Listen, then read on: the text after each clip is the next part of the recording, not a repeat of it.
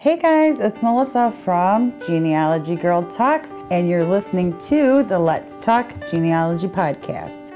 I created this podcast to offer tips, tricks, and advice to help you along your own genealogy and family history journey.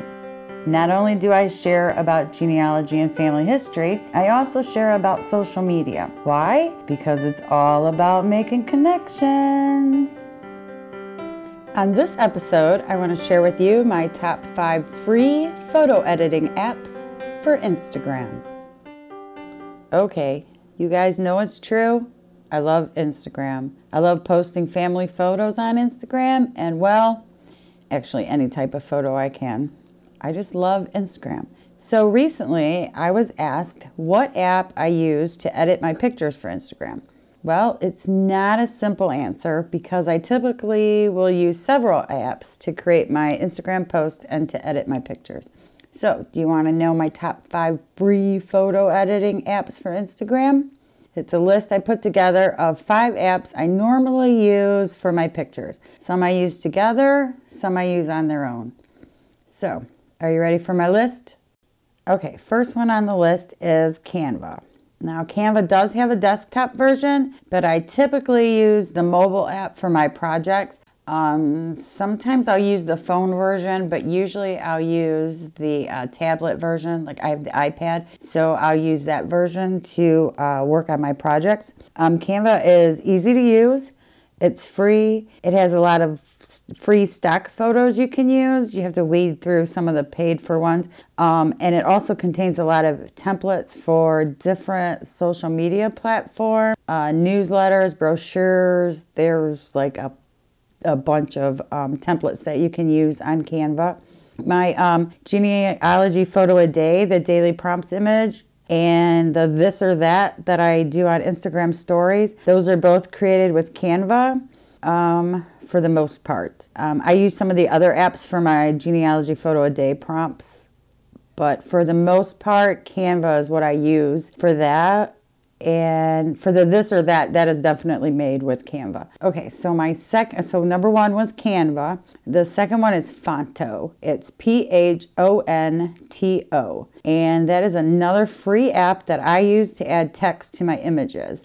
Um, I use it to size my images to square size for Instagram. And you can also do screensavers and customize the size of your image in that app, but I just use it for the squares for Instagram. And it has a lot of fonts that you can use, and you can also upload your own fonts and give it like your own touch. Um, a lot of those fonts you can find on Google, and then um, upload those to the Phonto app. And then they also have filters that you can use, but I typically do that with the camera app on my iPhone. What I use Phonto for is to add text to my images. The only downside to Canva is it you can't save it and go back and re-edit it. On Canva, you can go back into the images that you made and edit them. Phonto doesn't let you do that. Um, but it's free and it adds text to your images and I like it a lot.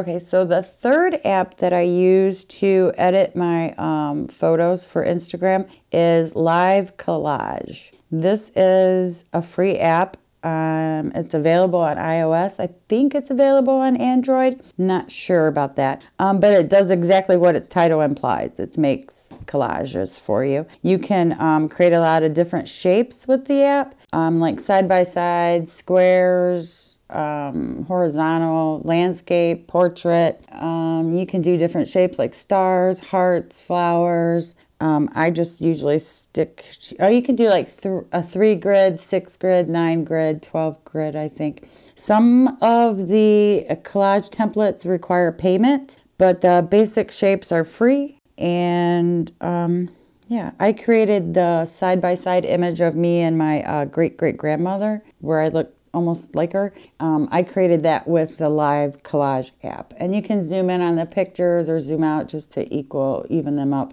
Um, and they also, the outline of the um, collage You can choose colors or patterns. They have a lot of like stickers you can add on there. It's a nice little app for free. So the fourth one, um, app that I use is Instagram's filters. The, um, Instagram has built-in filters to their app which you can uh, use the filters. And um, I don't know if a lot of people know this, but if you click, um, like my favorite filter on there is Juno. So if you click Juno, it'll put your picture at 100%. But if you click the filter again, you can slide the scale down and adjust how much of the filter you want on your image, which is a little tip for you.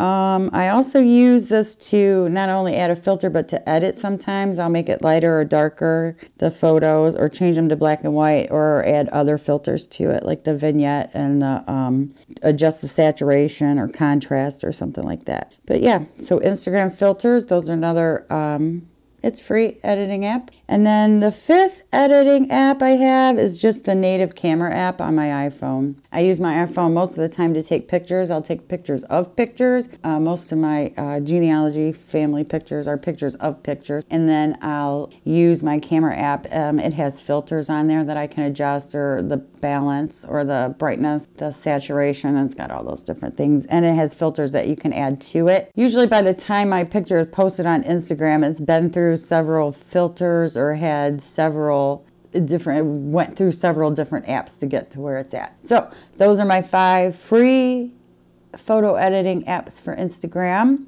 I'm sure you have your own favorites, and I would love to hear what those are in the comments that go with this, um, the show notes they're called that go with this podcast episode. Or you can leave me a, um, a message on social media or leave a comment um, and let me know if these were helpful tips or I mean, let, you can let me know what your photo favorite photo editing apps are. Um, anyways, I'd like to hear from you. And now for a word from our sponsor. Thank you for listening to this episode of Let's Talk Genealogy. You can find more over on the website, genealogygirltalks.com, and I would love to connect with you over on social media. You can find me on Twitter at ggirltalks, on Instagram, Genealogy Girl Talks, and on Facebook, Genealogy Girl Talks, and I think that's all. Uh, it's exhausting sometimes. Okay, so I hope you enjoyed this episode. I hope to see you over on the blog or on social media. Hey, tell your friends about the podcast. I think they'll like it.